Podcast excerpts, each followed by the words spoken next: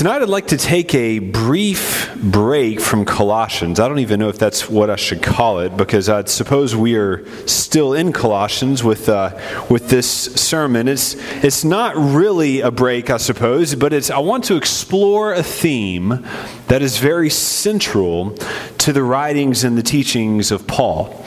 It's not only Paul, it's other New Testament writers, but it's primarily Paul. And it's not really a break from Colossians because over the last couple of weeks, we have seen how Paul in Colossians chapter 2, and you can go ahead and turn there, we'll start there, I suppose. How in Colossians chapter 2, Paul has been using this idea of union with Christ to describe the new life that we have in Him. Union with, with Christ. And just to make sure that you get some of these words in your head, I want to actually start. Let's just read a few of these. Let's just start in chapter 2, verse 6. And notice how many times you see language like in him or with him or Christ in you. I don't think that's in this text, I think that's elsewhere. Therefore, as you receive Christ Jesus the Lord, so walk in him, rooted and built up in him, and established in the faith, just as you were taught, abounding in thanksgiving. See to it that no one takes you captive by philosophy and empty deceit, according to human tradition, according to the elemental spirits of the world, according to, uh, and not according to Christ. For in him, the whole fullness of deity bodily dwells bodily, and you have been filled in him who is the head of all rule and authority. Verse 11 In him you were also circumcised with a circumcision made without hands, by putting off the body of flesh, by the circumcision of Christ. Having been buried with him in baptism, in which you were also raised with him through faith in the powerful working of God who raised him from the dead. If we were to continue reading, we would find numerous other examples of these important prepositional phrases in him or with him. I think there are seven or eight instances in, in those several verses. And as I said last week, this theme of the union, our union with Christ, is a rich, multi layered theological theme that runs throughout the New Testament. And for me personally, it's been it's one that's been hard for me to get my mind around, and so I've been working on that. But I'm noticing more and more how centrally important it is to the Christian faith. Let me read you a couple of quotes from a couple of different uh, authors and theologians, most of which are old. Uh, the Puritan, Thomas Goodwin, said this He said, Being in Christ and united to Him is the fundamental constitution of a Christian. It's the very essence of being a Christian. One other theologian said this He said, There are no benefits of the gospel apart from our union with Christ. One pastor said this He said, Union with Christ is theological shorthand for the gospel itself. And then J.I. Packer, no sermon is complete without a quote from J.I. Packer. He said, This doctrine is so important that it's impossible to make too much of it. It's a doctrine that's usually described with prepositions. Examples could be uh, in Christ, as we just heard, or with Christ, or Christ in you. And for me, it can feel like a little bit of a, of a muddy idea or an idea that is so abstract that the words can seem like they don't have, a, they don't have practical meaning. Right? And we need to fight against that, that struggle, right? It struck me over the last several weeks that almost every single blessing that Paul mentions here in Colossians chapter 2 comes by virtue of our union with Christ. So if we miss what that means, we're really going to have an impoverished understanding of what it means to be in Him. Then, just a few uh, few days ago while reading the, my CBR reading, I realized that this is indeed exactly the case. Listen as I read Ephesians 1, verse 3. Blessed be God, the God and Father of our Lord Jesus Christ, who has blessed us in Christ with every spiritual blessing in the heavenly places. Every single blessing, every spiritual blessing comes by virtue of this union that you and I have, believer, with Christ.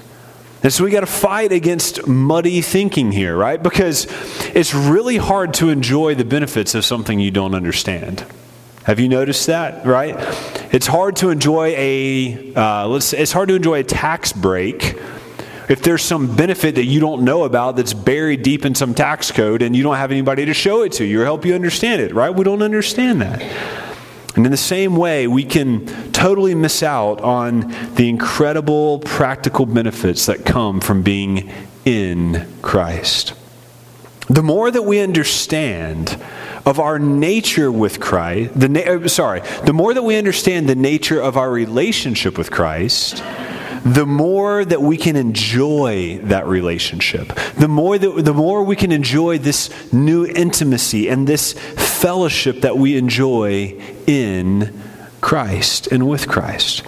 Now, tonight is really, I don't, I don't even know if I can call it a high level overview. It's so broad and so deep. It's, it's really, I, I just, I want to try to zoom out a little bit since we have lots of this language in Colossians and try to describe this union that the believer has with Christ as simply as I can uh, by using a number of illustrations.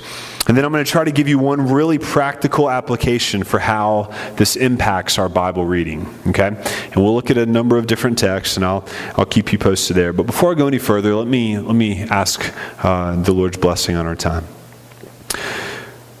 Father, this was your idea. And we know that your ways are much higher than ours. But you've revealed it to us and we're asking for your Spirit to impart fresh understanding.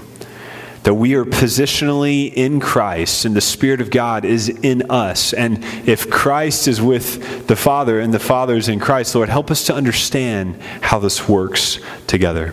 I pray that each believer here tonight would be encouraged. And if there's anyone here who does not know you, Lord, that you would draw them irresistibly to yourself. We ask this in, by way of blessing. Amen. So last week we talked about union with Christ in terms of participation. You remember that? We talked about uh, the example we used was uh, someone getting a Super Bowl ring, even though they didn't play in the game, right? They are united with the team's victory merely by way of participation. Let's, let's revisit that, that for a moment. Let's think about it like this. I didn't play football, but I watch football. I watch so much football, I feel like I should have gotten credit for playing it, right?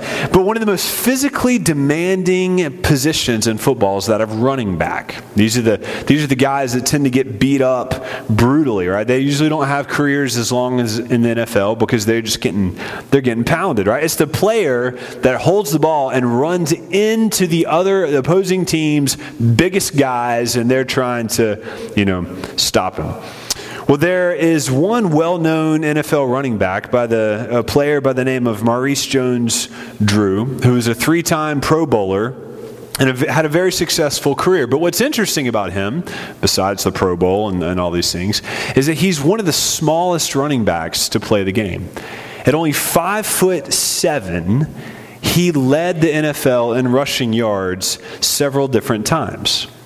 But Jones Drew did not do it by himself he had these massive guys that were in front of him paving the way, right? Sometimes it was a, uh, a fullback, sometimes it was an offensive lineman. Um, but, but whoever it was, it was somebody who was significantly much bigger. One, one guy's by the name of William Rackley, who weighed 150 pounds more than Jones Drew. And he would go through the crowd and he would make, make the way, he would blaze a path into the end zone, and then Jones Drew would follow him, ideally, follow behind him, and then make his way into glory. That's part of us describes what it's like to be in Christ. That Christ has made a way through hostile forces, that he carved out a road to freedom, and we hid behind or in him. And of course, our union with Christ is a much more intimate affair than a running back behind a fullback, right? It is much more intimate than that because we who belong to Christ do much, much more than just follow him.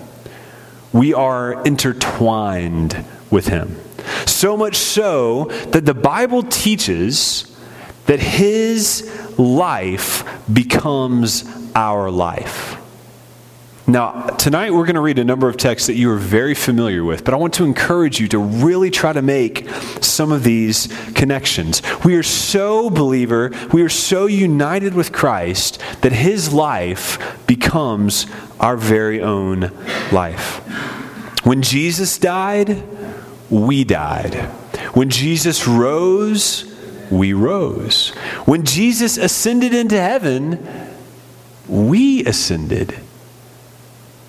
He blazed a way for us. He made it possible to live, and He even provides the very life, like, like through an umbilical cord. So here's, here's a basic summary Union with Christ means that you are in Christ and Christ is in you. Union with Christ means that you are in Christ and Christ is in you. And tonight we're only going to focus on that first phrase, being in Christ. I had ambitions to do both, and Y'all know me, so there's that. So let's, let's think about what it means to be in Christ. Again and again, Paul says that we are in Christ. That's his, that is his favorite description to describe our spiritual condition. In fact, Paul doesn't really use the word Christian. I mean, I'm sure he did. I'm sure he was uh, was fine with it, but we don't see him talking using the word Christian very often. Perhaps not at all. Instead, he uses the term in Christ, which for Paul is the very essence of the Christian message. To be in Christ means that Christ becomes your representative, like that of a leader representing a group, right? This is an idea that's familiar to us. We live in a representative democracy we have representatives, for better or for worse, we have representatives who speak for the people. When our representatives speak, the people speak. They are speaking on our behalf. If you're lost with politics, let's go back to sports. That's easier for me. Anyways, right? Same thing with the sports team, right? If a player on the team hits a home run, who celebrates? Everybody, I mean, the entire team, right? Even the fans, even the guy on the couch who's never swung a bat in his life, right? We, we are all united and cel- uh, celebrated together. The, the team, the coaches, the fans all celebrate as if they had hit the home run. Others get to celebrate and participate in the triumph of another. There's a biblical example of this that we looked at last year in 1 Samuel in the story of David and Goliath. All right, you have two warriors who are representing their people. You, have you ever read that and you wonder why? Why don't they all just fight, right? Like, I mean, surely they can just get, I mean, there's probably some way to deal with Goliath if you get some sort of strategy or something, right?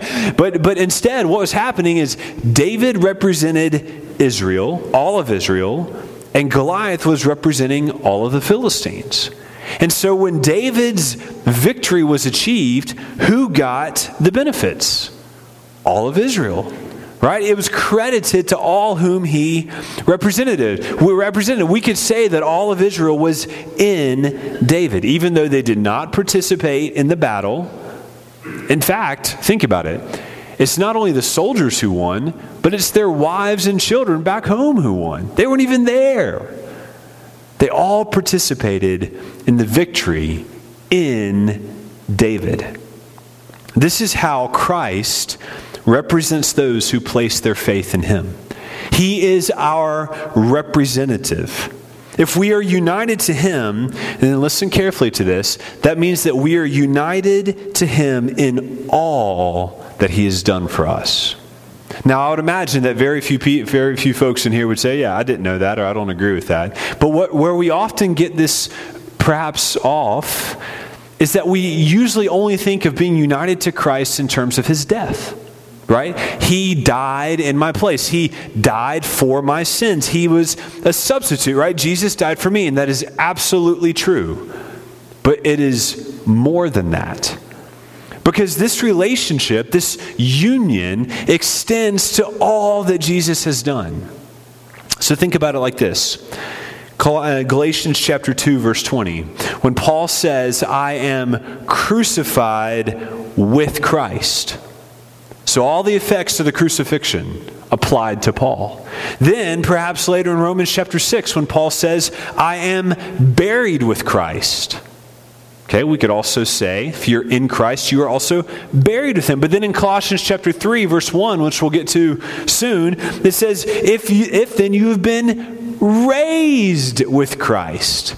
Well, then we also get the benefits of the resurrection. In fact, we could go even further. Let's go higher. Ephesians chapter 2, verse 6, where Paul says that we are seated with Christ in the heavenly places. For those who are in Christ, all of Christ's life has significance for us. You get credit for all the good works he did.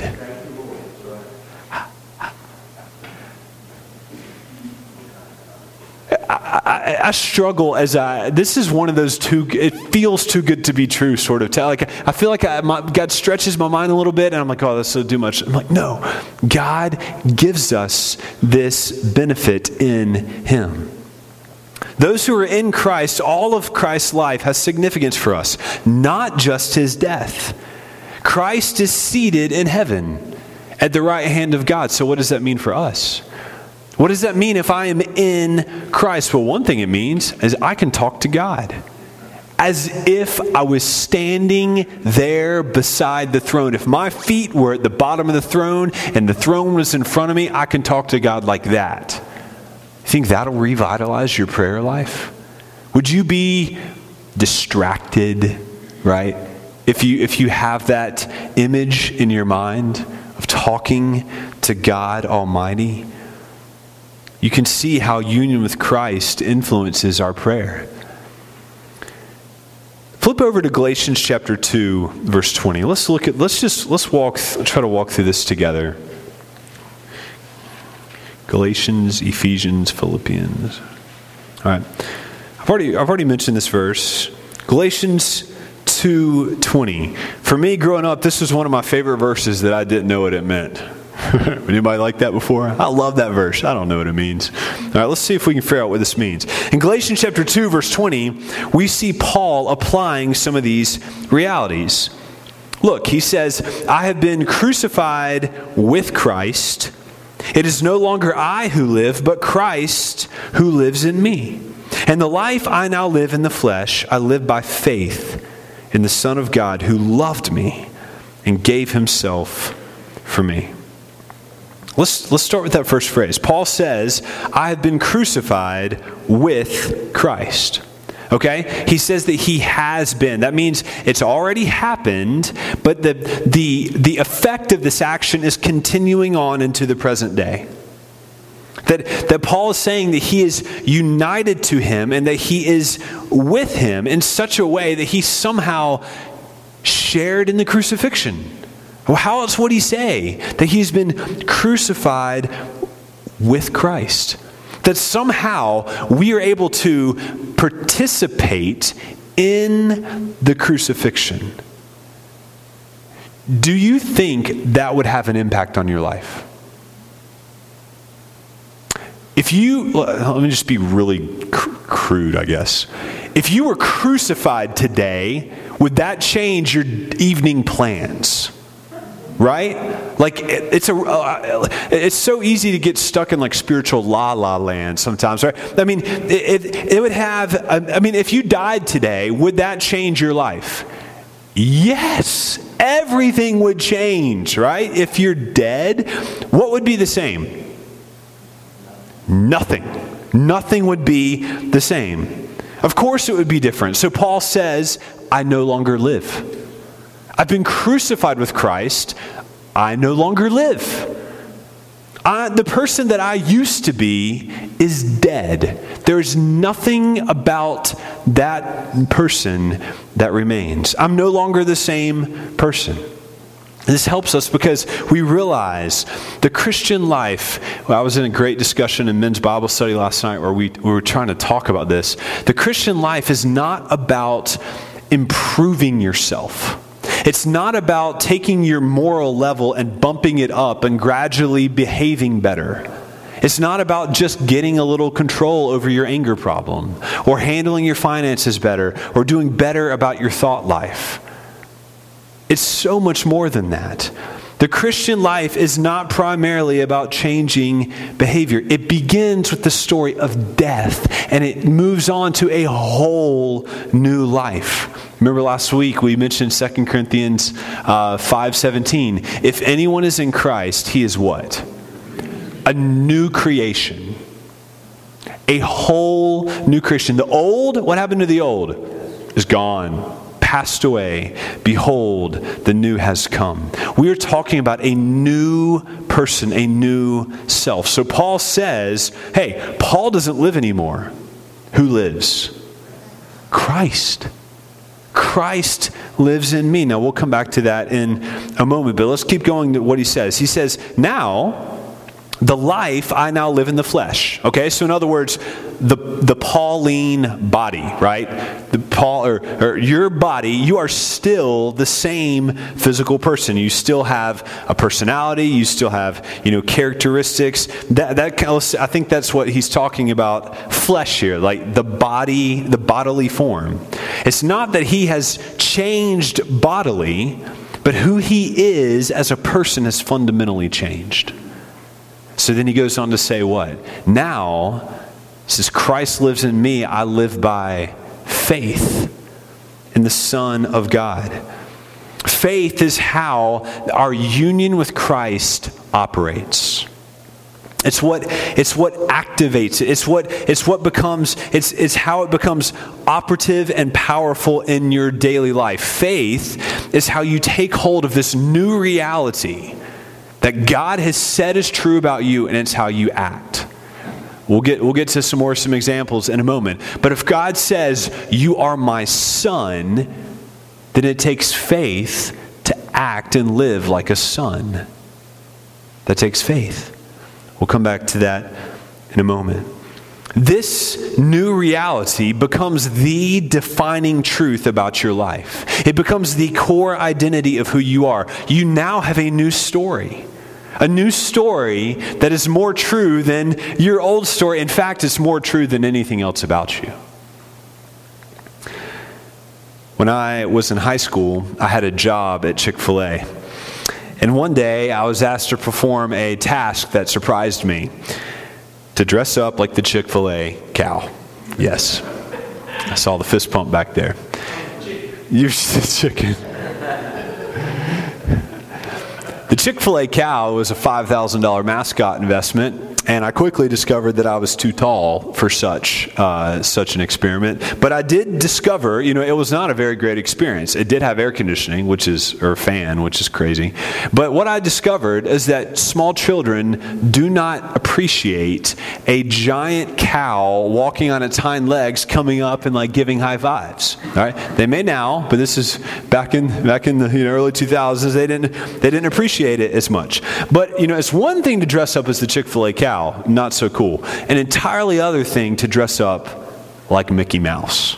I've never done this before, though my ears would make me a good candidate. But I read an account recently of a girl who was reflecting on her job at Disneyland. And she had the job for multiple seasons of dressing up as the main Mickey Mouse. Listen to this is uh, these are her words. She says, Growing up, I thrived on behavioral modification. I thought if I'm good, I'll be loved. If I'm bad, I'll be rejected. So I learned to wear a mask, not to show what was going on. At my core, I believed that I was not worthy, that I was not good enough to be accepted or to be loved. And so I would manufacture and manipulate to get positive attention, the positive attention that I wanted from people. And then she said, No one gets more positive attention than Mickey Mouse. She described how when she would put on that costume, she felt loved and adored. Every day, hordes of people would come running to me with joy and excitement. And she said this this is a believer. She, she said, I felt safe and loved, covered in Mickey's righteousness. I think this is a picture of what it means to be in Christ. If you are in Christ, you are completely safe, completely hidden. He, the, he, in the outward man, he represents you before God. He covers you. He covers up all the sin, all the insecurity, all the shame, all the guilt, all the unworthiness. But as you can imagine, there are places where our union with Christ is different than dressing up like Mickey Mouse because being in Mickey, can we say that? Being in Mickey, it's a fiction. Right? It's not real. It's it's it's a masquerade. It's a temporary and false identity. But when we are in Christ, we are not assuming a false identity, we are discovering our true, real identity, one that will last for all eternity. And we can actually move through the world alive in Christ, clothed with all his benefits and all his blessings and even his suffering. In Christ, we are accepted before God. Not just the outside, but at the very core of our being. We don't have to have fear of judgment before God because we are hidden with Christ. Is Christ afraid of God? No. Is Christ ashamed before God, his Father? No. And we are in him and enjoy those benefits. I heard of a little boy once who saw a bank robbery by a man wearing a Mickey Mouse costume or a mask. And he was so confused. Why would Mickey Mouse rob a bank? It doesn't make sense. I mean, he's Mickey. Do you see why it is so tragic and so confusing when Christians live according to the flesh? We who are hidden in Christ, living according to the flesh. It's like Mickey robbing a bank. We move through the world as little Jesuses, but we act like little Satans. How backwards and demented is that? Last night in Bible study, we were talking about being about what it means to grieve the Holy Spirit there in Ephesians chapter 4. And the reason we grieve the Holy Spirit is because we're not living according to our new identity as the body of Christ. A child of God, as you received Christ Jesus the Lord, so walk in him. Colossians. We are now called to embrace this new identity and live up to it, live into it, live it out. Now, I think there's a great danger here in hearing this language. This, the, the, these are not metaphors. These are not figures of speech. And these are not just simple theological ideas that are exciting to think about. They are not just ideas, they are true. This is this this description of our position in Christ is more than just a doctrine to absorb. It's more than that. Our unity with Christ is not just a metaphor. It's real. The Spirit of God dwells in us and we dwell in Christ. It's real because the Holy Spirit is real. And He is the real life, the real umbilical cord by which Christ pours out His real life and His real love into us. So that's why we read about the love of Christ being poured into our hearts by the Spirit who has been given to us. So when Paul says that we are in Christ, it's not a figure of speech, it's a new fact.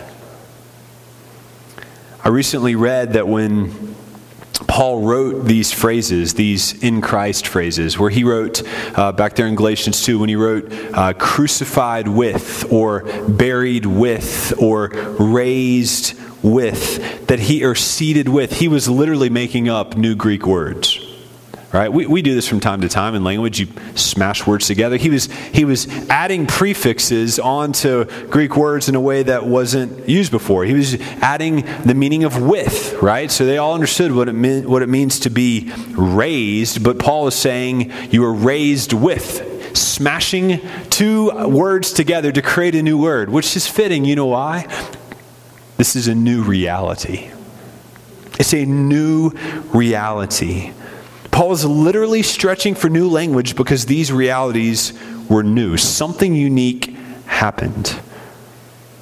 Reality and the world that you lived in, I think this is what took place on the road to Damascus that Paul realized everything has changed. These are new facts. Now, I want to spend the last few minutes that we have together thinking about how God can create new realities. This is something that was new for me, and I thought I would share it with you. Thinking about how is it that God can create these new realities and how they can impact our life. And my hope, my prayer, is that this would make this more concrete in your relationship with the Lord, leading to more intimacy. But let's, let's think about this. Let's start with God's voice. How do we see God creating? We saw this on Sunday in John chapter 1 with the Logos. How do we, in Genesis, how do we see God creating? What does God do? He speaks. God's voice, the Word of God, has creative force. It, has, it is a creative utterance. God speaks, let there be light, and what happens? Light that has never existed before exists. Is created. God has the ability to use his words to produce new circumstances, to produce new realities. Light is not a metaphor, it is a real thing. And these descriptions of our position in Christ are real, they are new situations. In just a few weeks, I will have the privilege to officiate my oldest sister's wedding. And just think about what happens at a wedding. It's a really, it's a really unique celebration. We'll have a big party and a ceremony and all this stuff. And when the time comes, I will act on the authority that has been given to me by the church and authority that's given to me by the state to speak words that create a marriage. I will have the ability to pronounce a marriage into existence. I now pronounce you man and wife. It's a creative utterance. Now, it's a small one, right? And it's given by other authorities.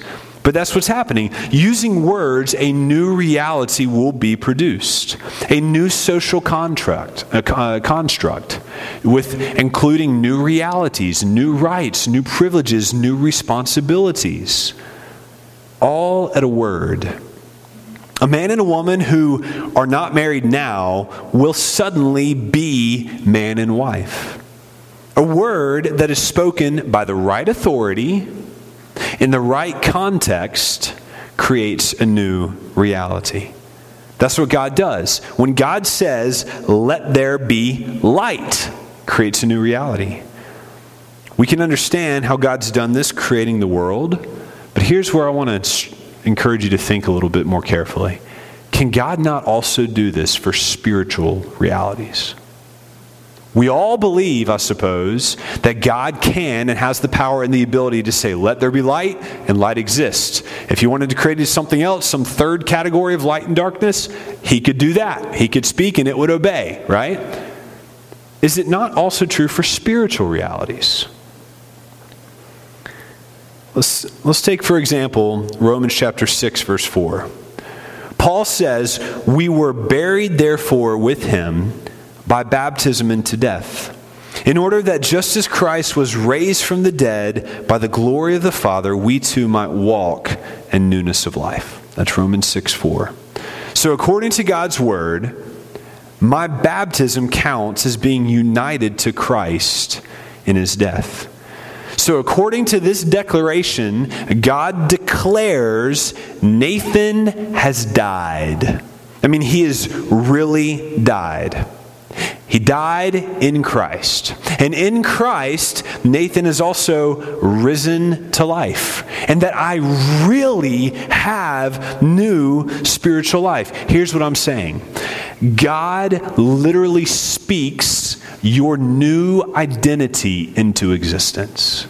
He speaks your new gospel identity in Christ into existence. This is not just a metaphor. This is not just a play on words. It is real. It is as real as real can be. I now have a new identity, a true identity. In fact, my new identity is truer than my old identity. Do you feel, do you ever have those moments of how you, you get a sense of how life is supposed to be? It's a longing for heaven. That, that is more real than the old self, the old sin, because of what Christ has done. God has declared it to be so, and His Word has created it. My favorite place to see this is in Romans chapter 4, verse 17. You can listen or you can try to flip there, but l- listen carefully. I think this is easier to understand. He's talking about Abraham, and God says, As it is written, I have made you, Abraham, the father of many nations, in the presence of God in whom he believed, who gives life to the dead and calls into existence the things that do not exist. Let's, let's think about Abraham as the example. God created a whole nation. How? Out of an empty womb. I mean, think about what a nation is. A nation is scores of people that come out of a womb. God took it. Do you remember what God said about Sarah? How did he describe her age? She's as or I guess Abraham, they described it, right? She's as good as dead. God took an, a dead, empty womb, created a nation. He speaks things into existence, Romans 4 says, that were not into exist that were not that did not exist. A womb that was just as good as dead. In the same way, God can declare that my old self is crucified with Christ, and by faith, I'm raised with Christ. And all the new benefits that I enjoy. But how is this practical? I hope you're seeing some ways, but let me try to give you one really clear way that this can be practical. Again, by illustration, let's think in terms of citizenship. Citizenship. The Office of U.S. Immigration Service has the authority to bestow the right of citizenship on whoever it chooses, however it chooses. Right? It, it, it declares and bestows citizenship. After an application or whatever's involved, they take candidates and then they lead them in the Pledge of the Allegiance, and then they say something like this I now declare that you are citizens of the United States of America. A word can declare citizenship. The citizen is no longer Canadian or Mexican or British or Ethiopian or whatever. He or she is now American with an entirely new identity. In an instant, that person can suddenly identify with all the core stories of American history. Suddenly, Martin Luther's King, Martin Luther King's "I Have a Dream" speech is relevant. Suddenly, the Revolutionary War is relevant in a different way. Suddenly, 9 11 is relevant. Suddenly, the Constitution is relevant. Suddenly, hot apple pie and baseball take on new meaning. The person becomes an American. When God declares that since you are united with Christ, your citizenship is in heaven, your whole identity changes. Your union with Christ and your citizenship in heaven becomes the fundamental part of your identity. It is more central to your identity than your American identity. Some of us are far better at being American than we are at being citizens of heaven. And that's how it is with us suddenly, because of this declaration that we are in Christ, suddenly all the stories of the Bible, especially the accomplishments of Christ, this is my beloved Son in whom I am well pleased. If you hide in Him, guess what God says about you? Child, I'm well pleased. all the stories of the Bible become relevant. They become personally relevant. They become our story. And now we're called to live according to that new citizenship. And what I've found, and what I suppose you have found, is that these declarations are so difficult and so incredible to believe they're so difficult to absorb. They're so overwhelming. They're so too good to be true that we got to get it into our head day after day. We've seen it is hard for someone who has lived as a Mexican for 45 years to come and suddenly live as an American for 40 for years, right? We've seen that. But this is why we desperately need to meditate on the scriptures. Because the Bible constantly reinforces, as surprising as it is, it constantly reinforces and declares and defines my true identity. It tells me over and over again that I am a child of God. And if you are in Christ, that you are an heir with Christ. All that Christ has earned, you get it. And since that's almost too good to be true, the Spirit works in us. Romans says the Spirit testifies in us as we pray, crying out for us, Abba, Father.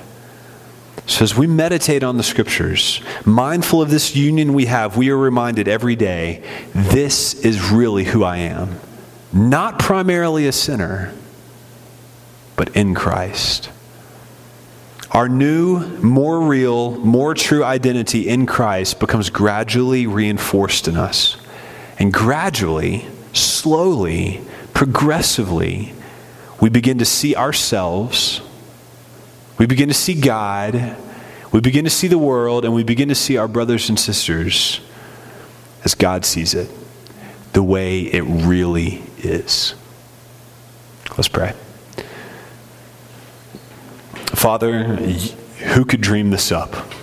So we give you all the credit, all the glory.